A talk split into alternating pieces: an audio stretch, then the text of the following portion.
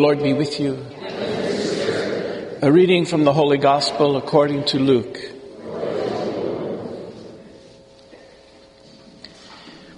Jesus said to his disciples, I have come to set the earth on fire, and how I wish it were already blazing. There is a baptism with which I must be baptized, and how great is my anguish until it is accomplished.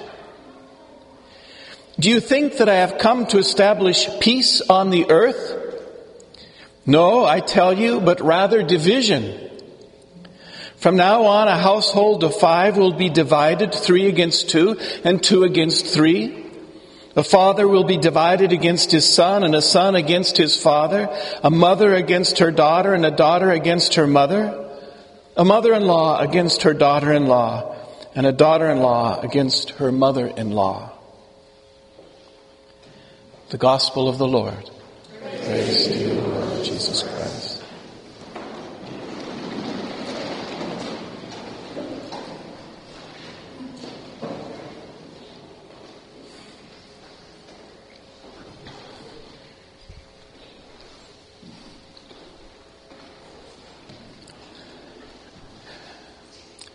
Jesus loves me, this I know, for the Bible told me so.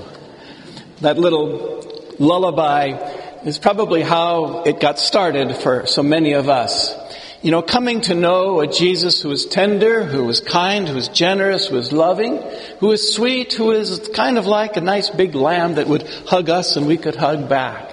You know, that's sort of our image of Jesus growing up and it's magnified by the beautiful little drawings in our children's Bible and then the holy cards that we used to get in school, you know, with, with a very beautiful Jesus sort of standing there with his hands open. You know, everything was built to design for us an image of Jesus that was very sweet, very kind, very loving for us. Jesus loves me, yes I know, for the Bible told me so. And then every once in a while we get a gospel like today's and you say, is that what the Bible taught us really?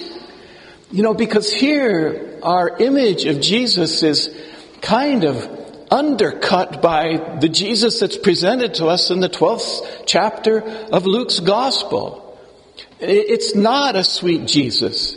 It, it's not a gentle Jesus. It's, it's not a Jesus who is like a big lamb loving us and we can love back. To the contrary, this Jesus comes to us kind of like a big, you know, a wallop to our sense of who Jesus is. His, his opening words are, you know, this world, uh, you know, I've come for division, not for peace. And it's like, well, what about peace on earth and all that stuff when you were born?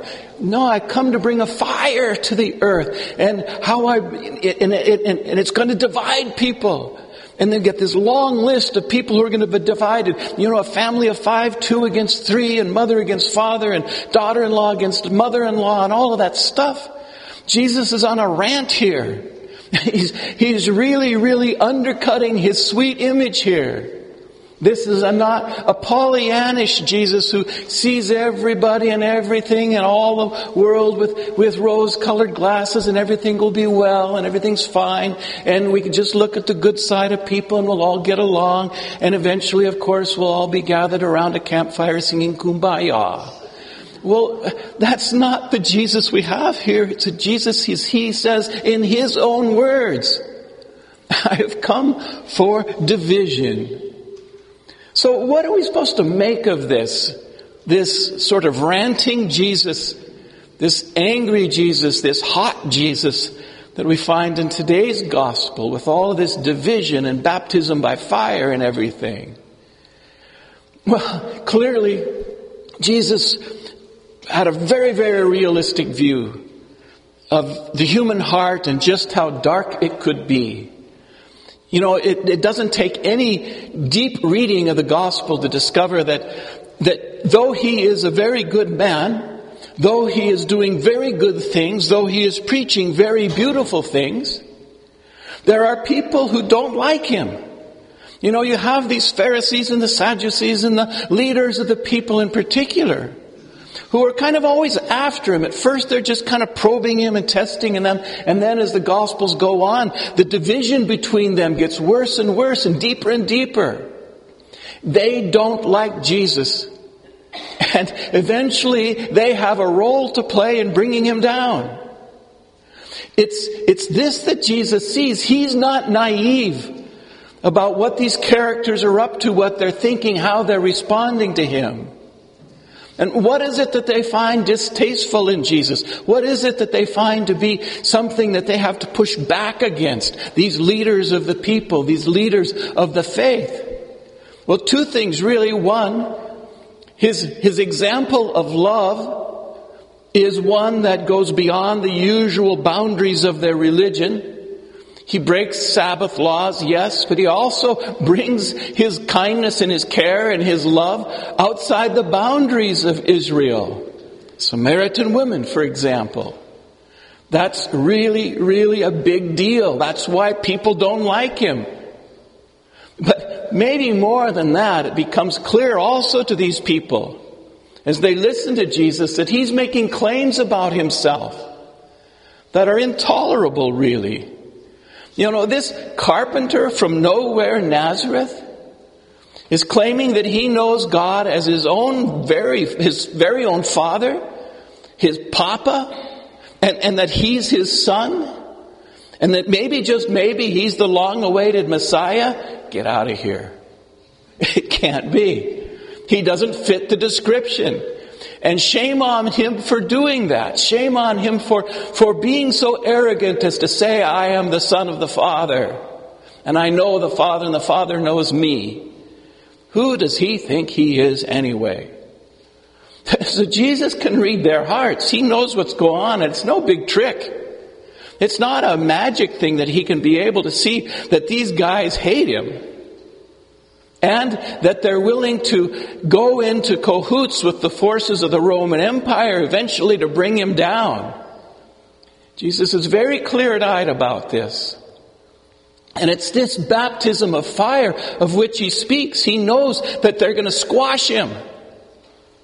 He knows that bad things down the road are going to happen to him. And, and it's of course a call to him to be faithful to his vocation as he faces that. Remember, he sweats blood on that night before he dies saying, take this cup away from me. But he's faithful.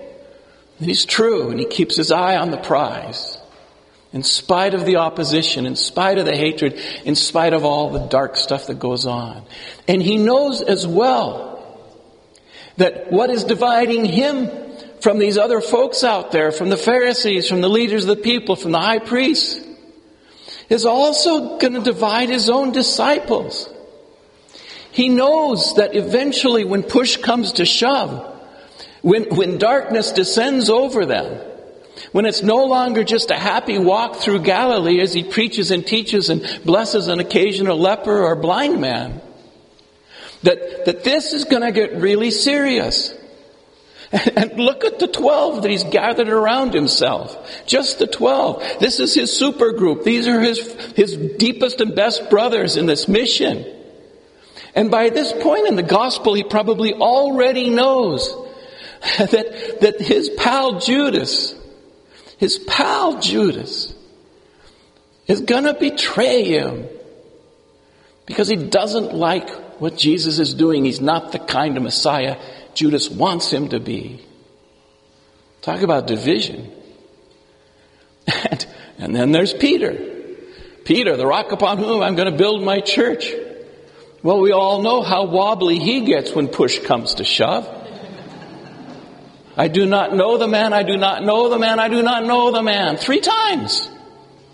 And, and the other nine, ten of them, well, for the most part, they cut and run. They end up hiding in a room so that what happened to Jesus won't happen to them. Jesus must also have sensed that the division and the temptations that would come in these dark times, in these cataclysmic moments, in these catastrophes of human life, when the human heart does terrible things to, to other human hearts. That this would not just be a one-time thing, We know that, for example, when he's walking his way to, Cal- to Calvary, I almost said Calgary, to Calvary, when he's walking his way to Calvary, he meets this group of women and he says, you know, don't weep for me, weep for yourselves and for your children. Because this whole thing is going to come down around your heads. What the Romans are doing to me, they're going to do to all of you. And sure enough, within 40 years, the Romans squashed the entire city of Jerusalem, burning it to the ground, killing hundreds, if not thousands. And it doesn't end there. Our history of humanity is, is one catastrophe, one darkness, one massacre, one Holocaust after another, after another, after another, right up to the middle of the last century and really into our own times in one way or another. And, and, and the same challenge that Jesus has for himself and for his disciples, for the early Christians, is the same challenge he has for us. It's easy to follow me when things are going well. When we're having a nice little stroll through Galilee and I'm healing people and I'm preaching beautiful things about good shepherds and things like that, that's easy. It's when the darkness falls. It's when things go sour. It's when catastrophe hits. It's when death has its claws into us. It's when our societies fall apart and everything goes to chaos. When there's no longer any protections. When we lose everything. That's, that's when we are really tested in our faith and in our love. Because in those moments, it's so easy to say, I'm alone in this. In those moments, it's so easy to say, there's no God out there helping me. Look at the mess I'm in. In those moments, it's so easy to say, well, the only way to fight this evil is to be evil myself. It's in those moments when it's most difficult to forgive and to be people of light, life, peace, and justice.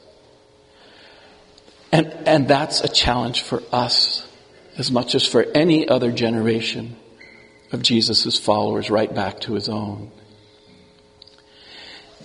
In the letter to the Hebrews, written maybe about the end of the first century, the writer tells his Christian followers, because by then things were not looking that great. They were in the middle of tough times, catastrophe and calamity and crisis, darkness and death abounding all around them. And he says, run the race. Run the race. Be faithful to the race. Don't quit early. And secondly, keep your eyes fixed on Jesus as you run. In the good times, yes, run the race and keep your eyes fixed on Jesus. In the dark times, yes, keep your eyes fixed on Jesus and run the race. In the catastrophic and catalymic, cataclysmic times, yes, keep your eyes fixed on Jesus and finish the race. In the moment when death seems to have her claws deep into us and everyone around us, Keep your eyes fixed on Jesus and finish the race.